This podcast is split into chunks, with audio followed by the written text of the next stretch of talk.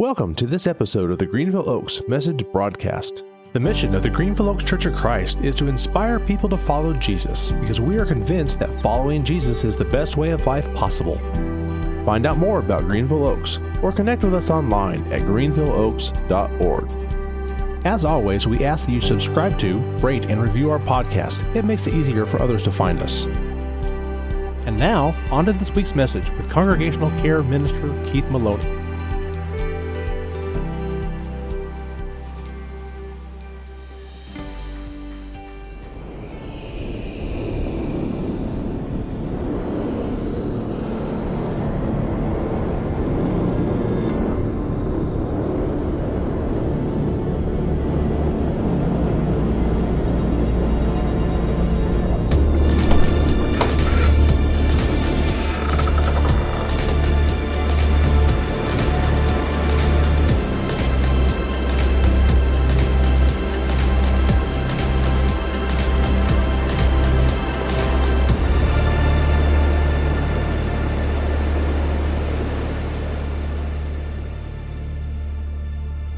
Morning, Greenville Oaks. I appreciate Colin Packer asking me to share a message with you this morning. Uh, and we are in chapter 5 of the story. If you've got your story book with you, or if not, in your Bibles, Exodus chapter 20. Actually, there are two places where the Ten Commandments are in our Old Testaments. Exodus 20 is the one we're most familiar with, but also in Deuteronomy chapter 5, uh, it's there as well. So you can, uh, you can kind of take your pick. Uh, we're looking at how God, as we go through the story, how God is working again and again in the lives of people and blessing them. And we call that the lower story. And then in addition to that, we see the upper story, how God is at work in the grand sweep of human history to accomplish his plan for us. Last week we saw how he delivered his people, the nation of Israel, the descendants of Abraham, Isaac, and Jacob, with whom God had made a covenant hundreds of years before. He delivered them from bondage in Egypt through great miracles and remarkable things into freedom. And now in this chapter, we're seeing them as a freed people once more. And they are going to have to figure out how to do this thing. Because you see, they're no longer enslaved and have somebody telling them what to do all of the time. They're on their own. Uh, and they, they need some structure. They need something to help them function as a group, as a society, as a nation. Uh, we had an experience similar to that years ago as in our nation. We're, in fact, we're undergoing a couple of things right now that are very important to us as a nation. One is we're in the process of selecting a president to lead us for the next four years. And the second is we're selecting a person to serve on the Supreme Court. Two very important roles for our country. And the reason we're doing that is because that's what our Constitution dictates. It tells us when and how those things are going to happen. You see, when our nation earned its freedom uh, a few hundred years ago, they were no longer under a, an empire a long way away, but they were going to they were going to be controlling their own destiny. And in the process of that, they needed some structure. They needed something to, to give order. Because without structure, without laws, chaos results. Well, they created a constitution. I mean, Ideas, laws, different things come and go. But the Constitution stands firm as the basis of our society and our government. Well, God knew his people needed the same thing. And so they did the same thing as well. Is that me? I don't know.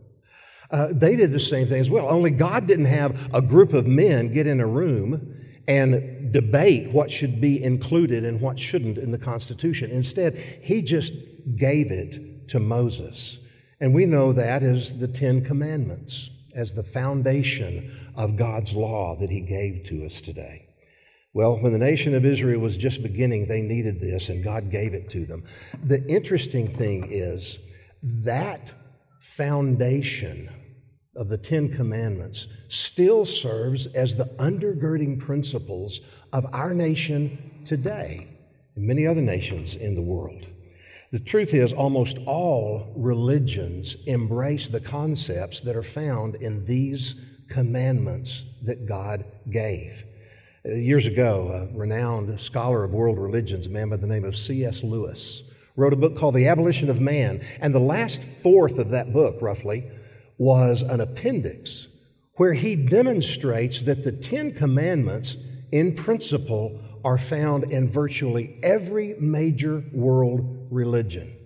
As different as the religions of the world are regarding who God is and who mankind is and how you're saved and so forth, it's incredible that when it comes to telling people how we should live, there is overwhelming consensus among all of them. And it's what we find in the great, in the Ten Commandments. And I don't think that should come as a real surprise to us because in Romans 2, Paul tells us that these things are written on our hearts. So that makes a pretty good case for what Paul is saying, right? Uh, right?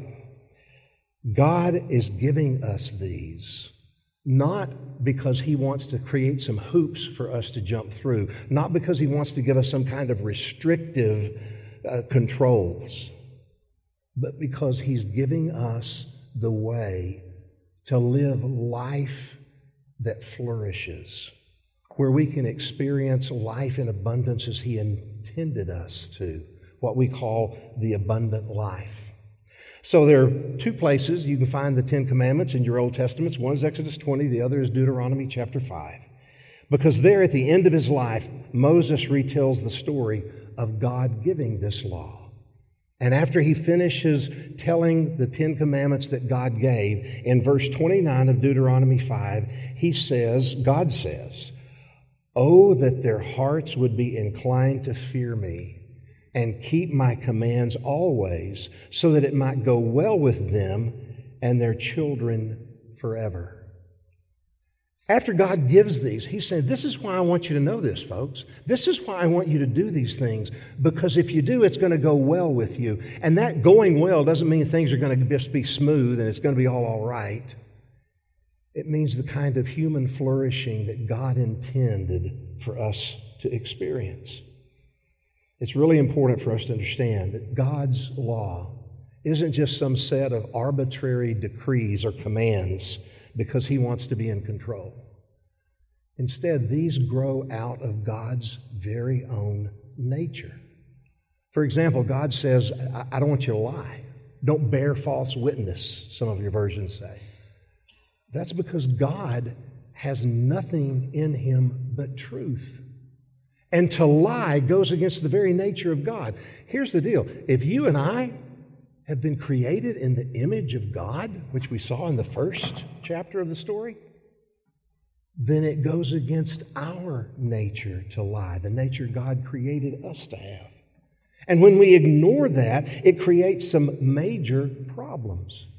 Various scholars over the years have recognized that in a society, you have to have structure, you have to have truth and trust in order for the society to work. Because if we can't trust what we're being told, everything starts to fall apart. A powerful example of that was several years ago with the collapse of the Soviet Union. Now, when scholars uh, uh, analyzed what was going on, when they looked at all the various factors that contributed to the collapse of that, that country, that, that organization, they focused on different things, but there was almost complete consensus on one factor, and that was the fact that in that country at that time, no one could trust anything that they read or that they heard. And as a result, there was absolute breakdown. You see, when God says, don't lie, He's not making some hoop for you to jump through. He's telling you this is the way your life will work the best. When we do, when we obey that command, our life goes pretty well. When we don't, it doesn't. And the bad things that happen are not because God's punishing us, it's because it's a natural outcome. We understand that in other parts of our lives. You have high blood pressure and you go to the doctor, and the doctor says, Well, you need to change your diet. You need to stop eating this, you need to start eating that. And if you walk out of there and ignore what he's saying, you don't have to have the healthy diet police come and give you a ticket. Nobody has to assess you a fine. Nobody has to throw you in jail. You're going to experience the own, your own negative consequences of your behavior because that's the way it works. We need to stop thinking of the law of God as some kind of arbitrary decree, some kind of confining, controlling thing, because that's not what it is. He's given it to us so that we can best live the abundant life. God, law of God describes the life in which we'll be able to flourish. And when we disregard it, it prevents us from experiencing the life God created us to know.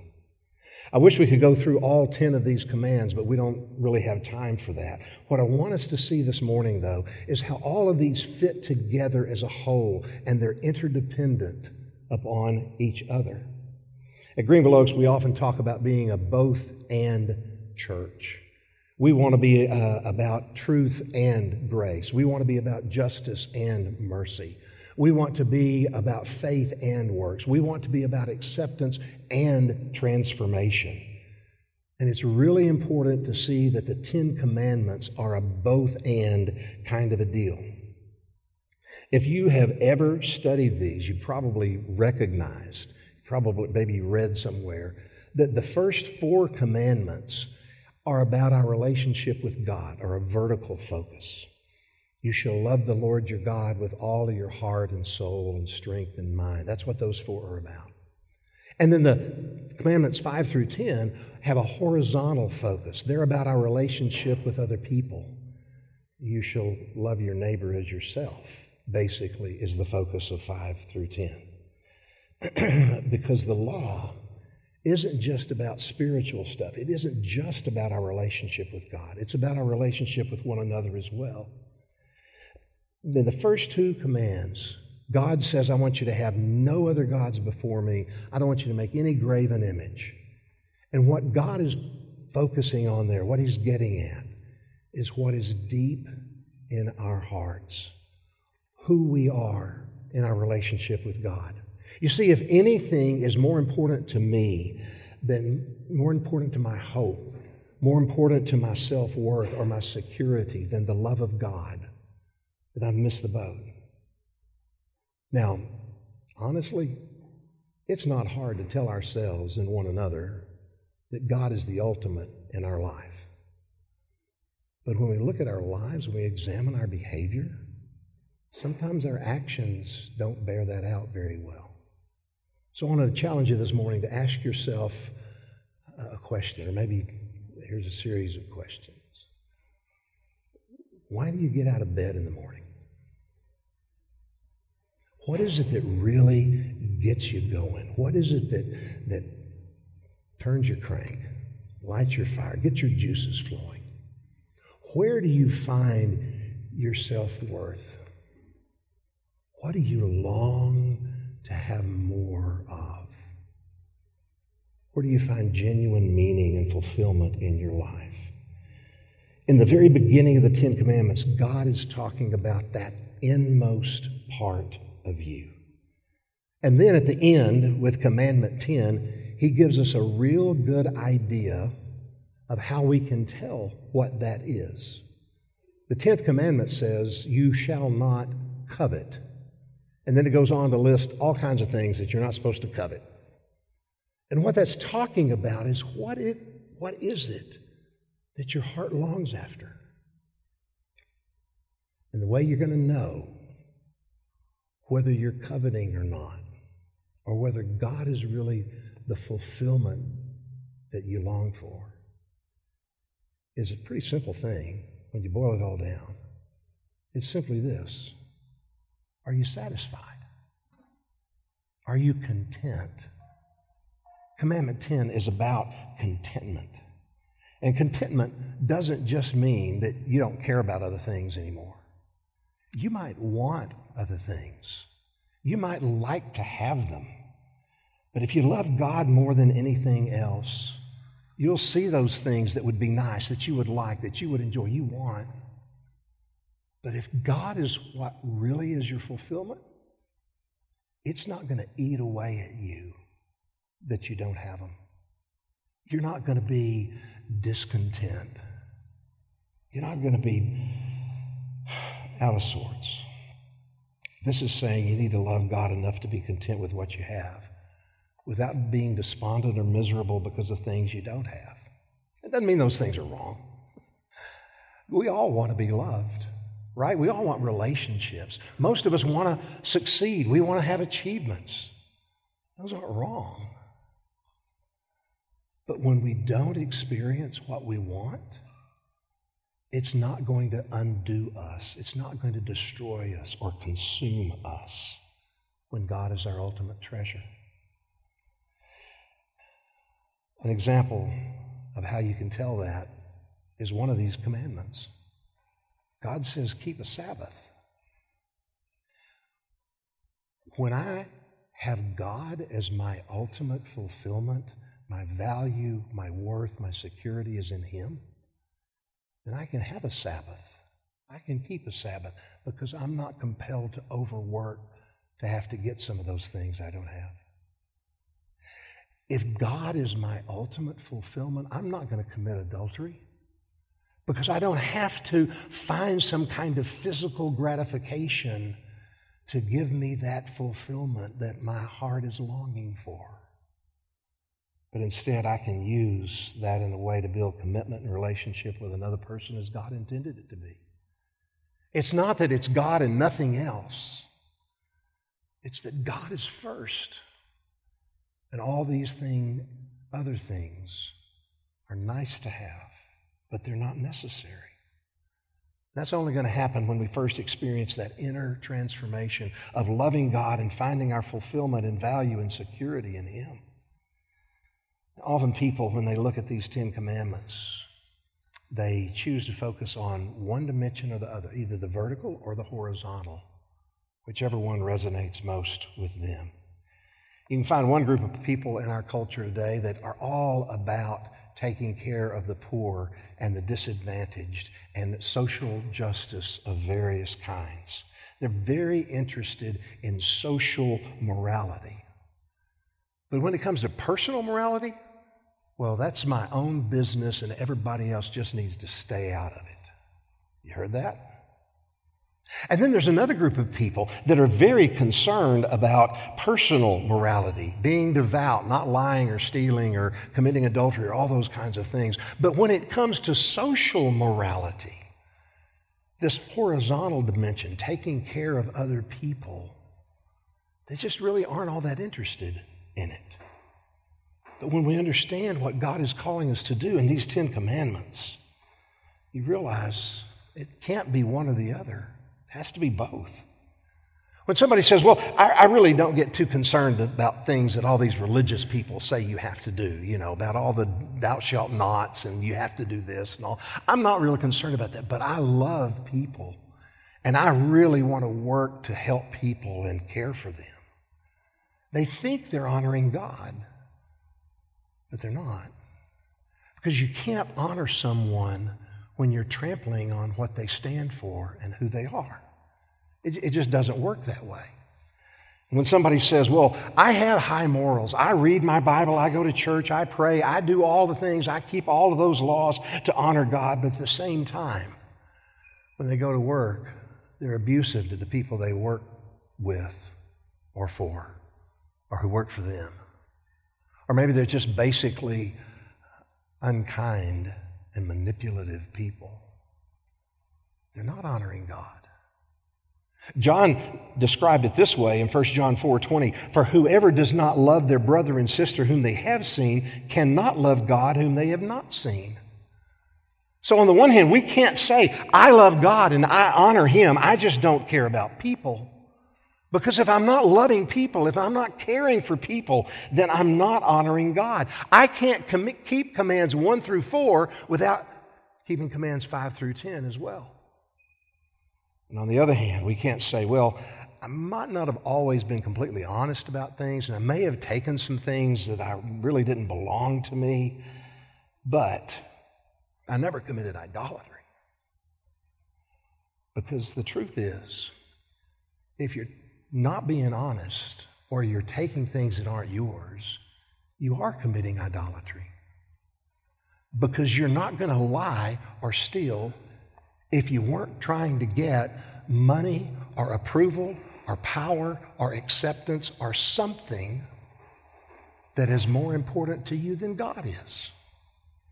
And that's what idolatry is. When God is absolutely first in your life, you're not going to do any of those things. When we really understand what God is calling us to do, we realize it, it just makes sense.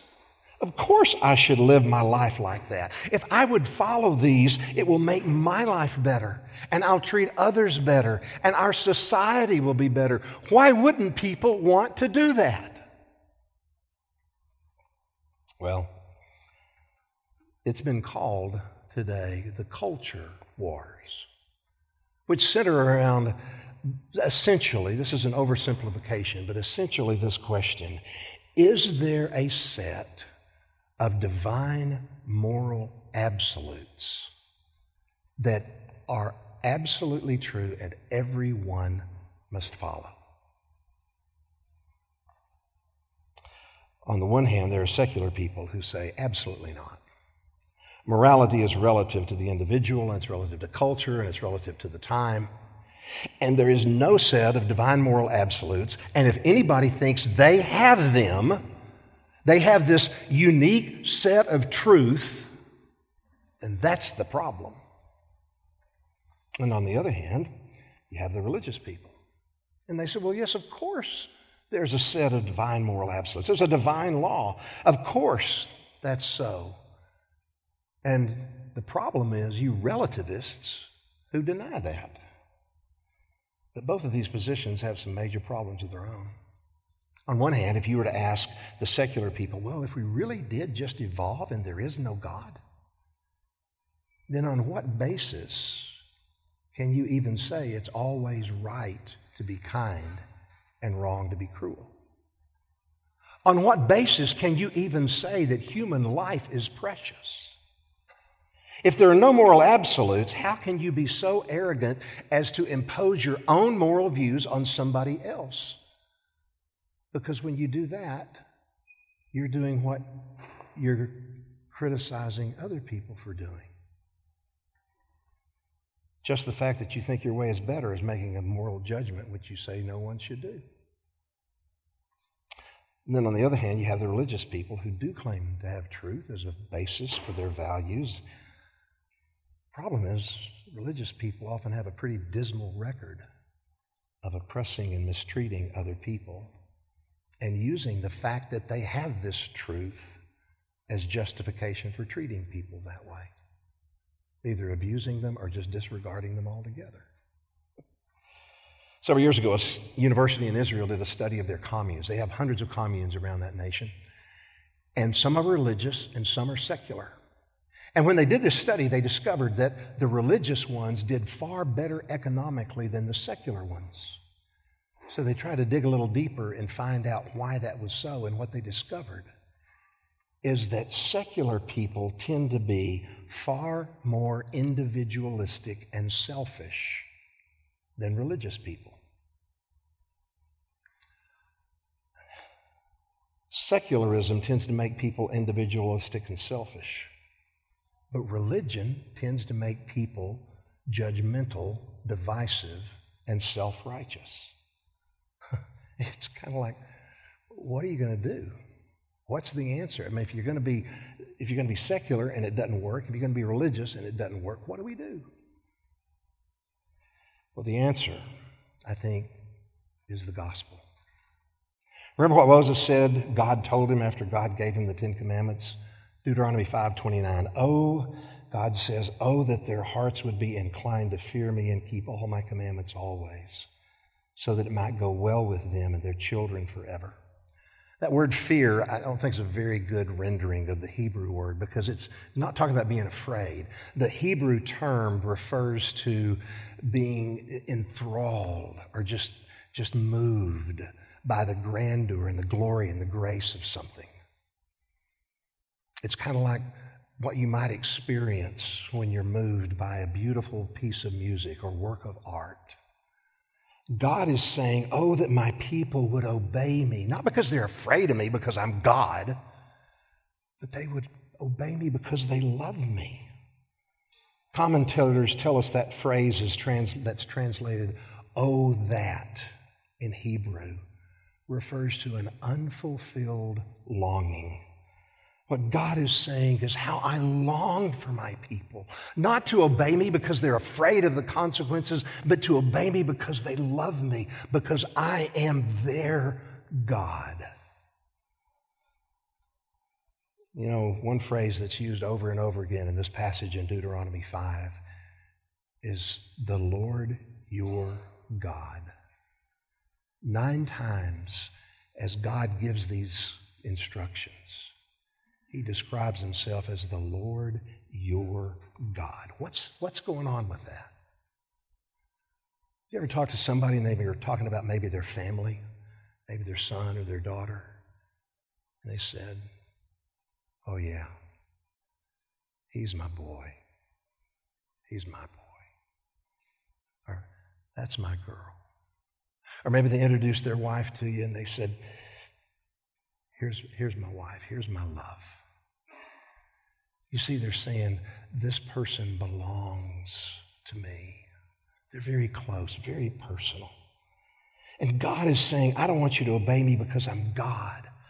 I want you to obey me because I'm your God. I want there to be this intimate relationship between me and you. God didn't give us the law to just to get us to submit. If He wanted to do that, all He had to do was snap His fingers and we wouldn't have any choice.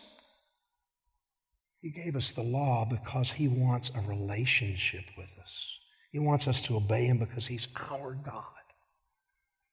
Centuries later, a man named Jesus will come to Jerusalem and he'll look over the city and begin to weep. In Matthew 23, verse 37, he says, Oh, Jerusalem, Jerusalem.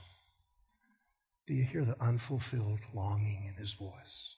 Oh, Jerusalem, Jerusalem. How often I've longed to gather your children together as a hen gathers her chicks under her wings, and you are not willing. One week later, he went to the cross. He went to the cross to pay for our transgression of the law that we couldn't pay for. When he was on the cross, he was forsaken. Psychologists tell us that to be forsaken by someone you love is one of the worst things that can happen to any person.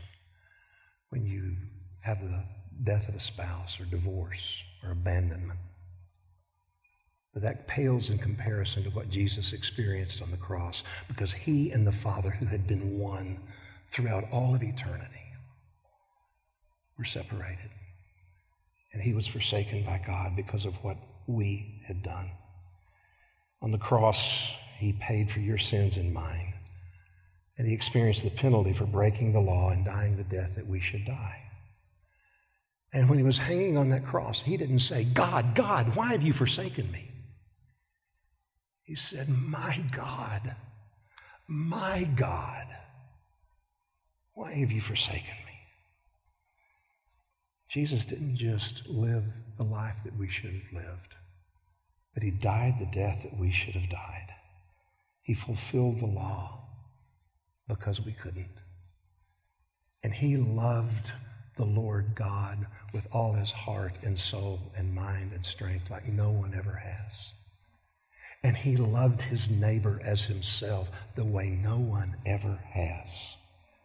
And he fulfilled the law perfectly. 2 Corinthians 5:21 says God made him who had no sin to be sin for us so that in him we might become the righteousness of God. That means that not only are our sins placed on him and he died for them, but his righteousness is placed on us. And when God looks at us, God sees everything righteous that Jesus ever did. Jesus Christ was the ultimate law keeper so that we lawbreakers could obey the law out of love and not out fear. And that, is the upper story. So, secularism can make people individualistic and selfish, and religion can make people divisive and self righteous. But the gospel humbles us out of being selfish, and it humbles us out of being judgmental and self righteous. When we really understand the gospel, then we can turn and walk in love for everyone, loving them as Jesus loved us. Let's pray. Father, oh Lord, our God, my God, thank you for loving us so very much and for wanting this loving relationship with us in return. Our Father, help every single one of us to understand that since we are accepted because of what Jesus has already done, we don't have to be afraid. We can go to the law out of delight, even though we know we'll be imperfect doing it.